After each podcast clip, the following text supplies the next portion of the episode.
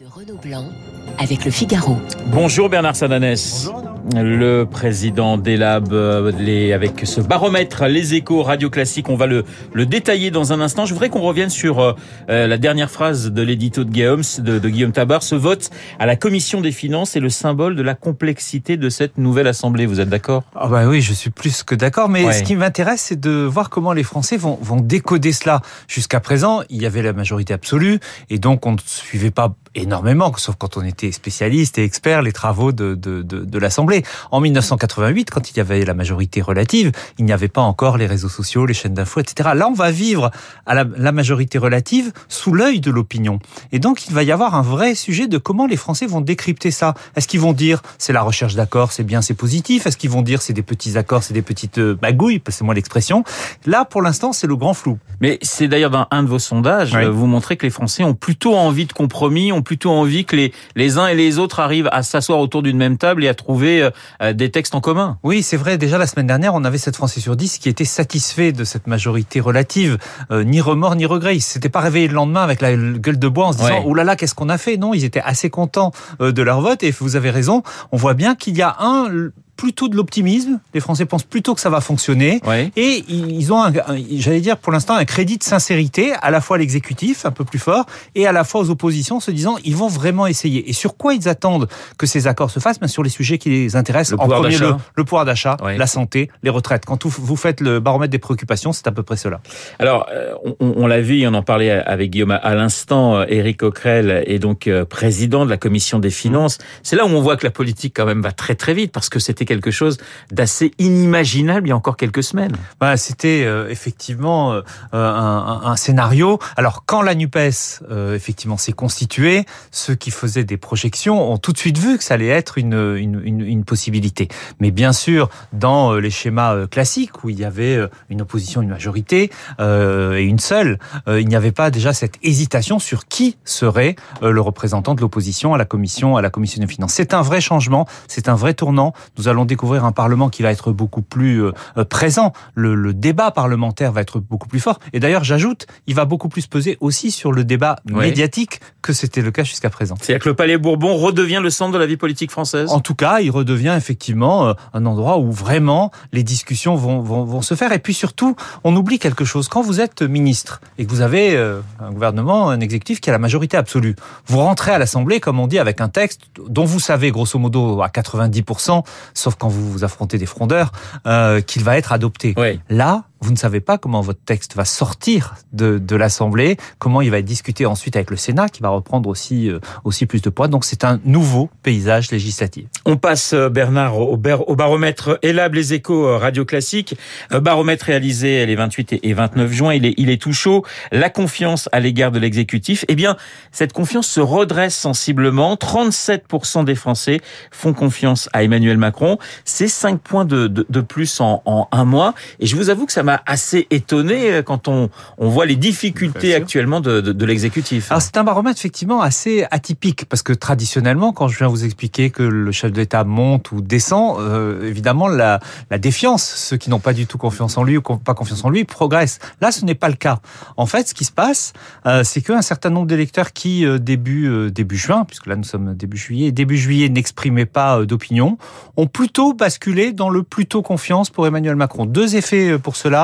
Euh, vraisemblablement euh, l'aspect international. hein, notre terrain a été fait en plein euh, dans les sommets internationaux et Oui. on sait qu'Emmanuel Macron a un crédit de représentation de, de, de la France sur ces sujets qui inquiètent les, les Français.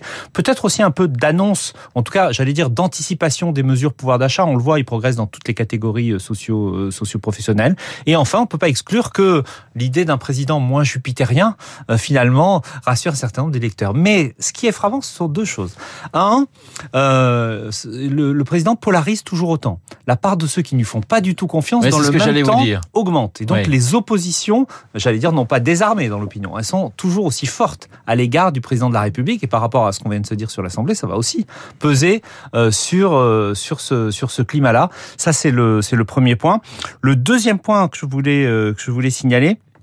C'est qu'on a euh, dans ce mouvement un certain nombre d'électeurs qui sont les plus distants à l'égard de la politique, les jeunes, les abstentionnistes, et c'est vers eux que la progression est la plus forte. Peut-être effectivement que l'actualité politique, eux, les a moins concernés directement. L'Élysée d'un côté, euh, Matignon de l'autre, Elisabeth Borne, 29% des Français lui font confiance, deux points de plus en, en un mois, mais d'un autre côté, et c'est ça qui est intéressant, c'est que la défiance à son égard s'accroît. C'est-à-dire qu'il y a un mois, finalement, il y avait une, un, un, un, grand nombre de Français qui n'avaient pas d'avis sur la nouvelle première ministre, elle là, elle, elle, j'allais dire que les avis sont beaucoup plus tranchés. Oui, ils sont beaucoup plus tranchés, et donc il y a effectivement un peu de progression, et puis aussi euh, une partie euh, de cet électorat euh, qui exprime son, son, sa défiance vis-à-vis d'Elisabeth Borne. Pour Elisabeth Borne, les choses ne sont pas encore stabilisées. Le vrai rendez-vous, ce sera la semaine prochaine. Le Évidemment, ce sera sa première expression, qui a quand même maintenant beaucoup tardé en tant que première ministre, avec ce qui est le rendez-vous politique majeur du discours de politique générale mais elle fait plutôt de bons scores chez les électeurs d'En Marche, et c'est pas mal encore chez les chez les écolos et chez, chez les républicains oui, finalement. On, on, voit bien que pour pour l'instant, il y a une, on, ne la connaît pas beaucoup, Elisabeth Borne. Je prends souvent cet exemple. Euh, les, les, opposants disent elle a fait la réforme de l'assurance chômage, mais, la réforme de l'assurance chômage pour les électeurs, c'est la réforme Macron, c'est pas la réforme Borne. Donc on, on ne l'identifie pas encore. Pour l'instant, on se prononce un peu sur sa personnalité. Par contre, la semaine prochaine, on va à la fois voir si elle est vraiment le chef de la majorité, c'est-à-dire que si elle embarque que la majorité sur le projet, sur le programme, que finalement Emmanuel Macron n'a pas beaucoup donné à voir pendant la campagne électorale. Donc il y a ce, il y a ce rendez-vous. La popularité des, des autres euh, hommes et femmes politiques, Édouard Philippe toujours en tête, ça ça change pas. Marine Le Pen mmh. redevient la, la, deuxième personnalité en termes de popularité devant euh, juste devant euh, Jean Castex. Marine Le Pen en, en, en deuxième position c'est encore une preuve de la normalisation du, du Rassemblement national aujourd'hui, si je puis dire? Oui, et c'est une consolidation. Moi, c'est ça qui me qui me frappe quand on quand on regarde la, la courbe de, de, de l'image de Marine Le Pen, c'est qu'on voit bien que depuis décembre, elle est passée régulièrement maintenant au-delà euh, de la barre des, des, des 30%. Elle devance par exemple nettement Jean-Luc Mélenchon. Hein. Il y a 7 points d'écart euh, entre entre les deux.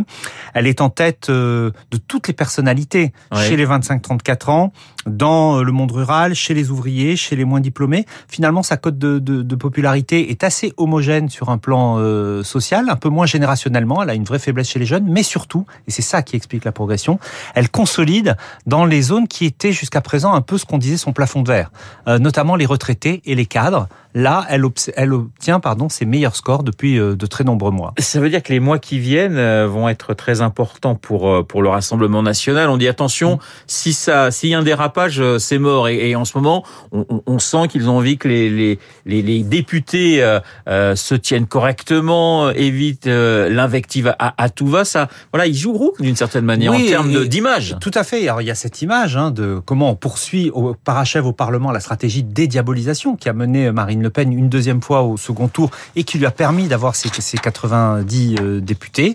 Mais il y a aussi comment continuer à s'opposer parce que si le Rassemblement national entre en force à l'Assemblée, c'est parce que le vote euh, anti-Macron l'a euh, emporté et que c'est ce vote anti-Macron qui a fait l'élection. Donc, comment s'opposer? Tout en étant une opposition, en tout cas constructive, pas caricaturale Ça va être un très gros enjeu pour la France insoumise, mais aussi en grande partie pour le Rassemblement national. Vous parlez de la France insoumise, vous avez parlé de Jean-Luc Mélenchon mmh. qui décroche légèrement dans cette, dans ce, dans ce baromètre. Est-ce que pour vous, le fait que Mélenchon ne soit pas à l'Assemblée nationale est une erreur politique de sa part? On parle d'Éric Coquerel. Il y a d'autres députés de la France insoumise qui vont certainement monter dans les, dans les mois qui viennent. Est-ce que pour vous, il a commis une erreur politique? Ah, euh, on, peut le penser, on peut le penser. Pourtant, Jean-Luc Mélenchon est un fin, euh, est un fin tacticien. Mais c'est vrai qu'au moment surtout où il a annoncé qu'il créait la Nupes et qu'il a réussi ce tour de force, hein, et avec sa, cette, cette campagne euh, Élisez-moi Premier ministre, qui finalement n'a pas fonctionné, on se disait que sa place naturelle était bien sûr à l'Assemblée. Alors d'un côté, ça lui permet de faire émerger une génération euh, nouvelle.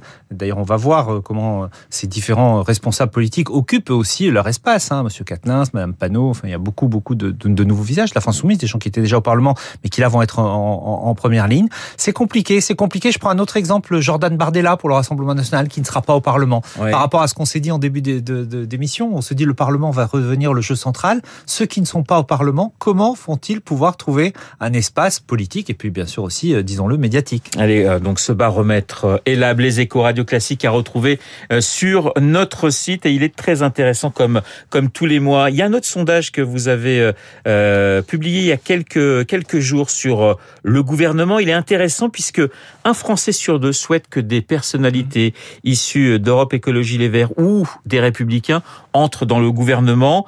4 sur 10, 4 Français sur 10 souhaitent voir des socialistes Oui. et même euh, du du du RN me semble-t-il à l'intérieur d'un gouvernement. On est toujours sur cette idée finalement de Du en même temps du en même temps que oui, j'allais le dire. Finalement, le en Ouais. même temps n'est pas mort. Hein. Ouais. Le en même temps a encore une petite résonance dans l'opinion. À l'inverse, Sauf euh, que les partis n'en veulent pas. les partis n'en veulent pas. Ouais. Et à l'inverse, l'opinion ne croit pas à l'idée de l'unité nationale. Ça, euh, un, ça semble pas justifié. On n'est pas dans une période qui le, qui le justifierait.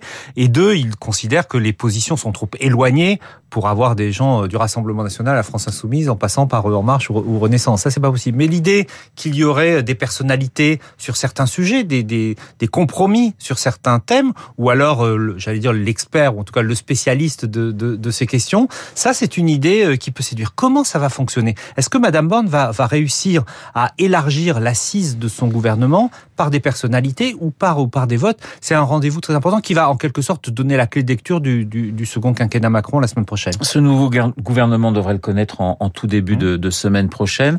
Euh, Bernard, vous l'imaginez assez large, ce remaniement, où il y a trois ministres, quatre ministres qui, qui, qui doivent être remplacés puisqu'ils ont été battus, et puis Yael Braun-Pivet a été Ouais. élu au, au perchoir. Vous imaginez de, de, de, de grands, Ah bah, un je- grand chambardement Je pense qu'il faut donner un sens politique très fort Ouais. euh, pour pour pour l'opinion. Il faut à la fois marquer des priorités. Il y a euh, dans ces postes-là Madame de Montchalin qui était quand même voilà positionnée comme un, Transition un poids lourd dans ouais. ce gouvernement, qui est une priorité, sujet sur que Elisabeth Borne connaît bien aussi. Et donc, est-ce qu'il y aura par exemple une figure qui peut marquer le tournant écologique de ce quinquennat? Ça, c'est une première question. Qui également pour euh, pour les questions sociales et les questions de santé? Madame Bourguignon est battue. On ne sait pas si Monsieur Abad restera au gouvernement. Donc, c'est un deuxième pôle très important. Voilà, l'écologie, le social. Je dirais que la sphère économique semble à peu près stabilisée avec Bruno Le Maire, Gabriel Attal. La sphère régalienne a été confortée dans le tandem euh, Darmanin euh, Dupont-Moretti. Voilà, il y a l'écologie et il y a le pôle santé sociale. Les Français, 7 Français sur 10 souhaitent que Elisabeth Borne engage la responsabilité du gouvernement euh, le 6 juillet. Ils ont envie de se faire peur, les Français, ou ils ont envie d'un peu de suspense? Comment vous expliquez Ah, ce chiffre de 7 sur 10, qui est quand Ouais, même important C'est hein? c'est important. Alors, euh, euh, c'est vrai que les Français euh, on considère sans doute que c'est un moment, euh, un passage obligé. Voilà, il- c'est vrai qu'on a plus souvent, quand on est Premier ministre, posé euh, cette question et, engagé la responsabilité que ceux qui ne l'ont pas fait, euh, ne l'ont pas fait dans le dans la période 88-93, Michel Rocard, Edith Cresson, Pierre Bérégovoy, no- notamment parce qu'il n'y avait pas justement cette majorité, mais ce souvenir est, est- est lointain. Ouais. Donc oui, il y a l'attente de ce, de, de ce, ce rendez-vous. Aujourd'hui, si Elisabeth Borne posait la question de confiance, est-ce qu'elle aurait la majorité? Ce n'est pas sûr. Elle joue, elle joue gros. J'ai l'impression que jamais un Premier ministre n'a joué aussi gros pour euh, un, un discours de politique générale le, le 6 juillet Oui, prochain. encore une fois, pour deux raisons. Un, parce qu'il n'y a pas cette majorité. Deux, parce que finalement, la campagne d'Emmanuel Macron n'a pas répondu euh, aux attentes sur un plan programmatique. Et Emmanuel Macron n'a- pas réussi à qualifier ce deuxième quinquennat, à lui euh, donner des priorités lisibles, comme il n'a pas réussi d'ailleurs pendant la campagne législative à dire aux Français, bah, donnez-moi une majorité pour faire quoi? Pour faire quoi? Quelles sont les grandes orientations? Il y a l'urgence du pouvoir d'achat, ça je pense que les gens ont à peu près retenu, mais sur le reste, cela semble encore assez, assez vague. On la présente, Elisabeth Borne, comme euh, une, une personnalité qui sait négocier. Oui. Là, c'est forcément un atout dans, dans, dans le, le paysage actuel politique. Oui, alors c'est pas la même chose qu'une négociation euh, sociale. Oui. Ça obéit au même code, mais c'est pas tout à fait, euh, c'est pas tout à fait la même chose. Et là, évidemment, la négociation politique va se faire vu la configuration de l'Assemblée, une fois avec les uns, une fois avec les autres. Donc euh, le, le rendez-vous pour les oppositions sera pas facile à négocier. Moi, je, je vous souvenez ce vieux jeu de cartes hein, qui s'appelle le, le mistigris. Oui. Le mistigris, c'est la carte qu'on ne veut pas avoir à la fin. Eh bien, la carte que personne ne voudra avoir à la fin, c'est la carte du blocage. Parce qu'on l'a dit tout à l'heure, les Français ont plutôt envie que ça marche, pour l'instant en tout cas. Et donc, ils vont voir entre le gouvernement et les oppositions qui joue sincèrement cette recherche de compromis, de, de, de, de, de solutions. Pour les oppositions, c'est difficile. Je vais prendre l'exemple du pouvoir d'achat. Les oppositions vont, c'est légitime, elles vont être dans leur rôle, dire ce n'est pas assez. Mais à la fin, elles votent contre ou elles s'abstiennent ou certains votent pour. Voilà.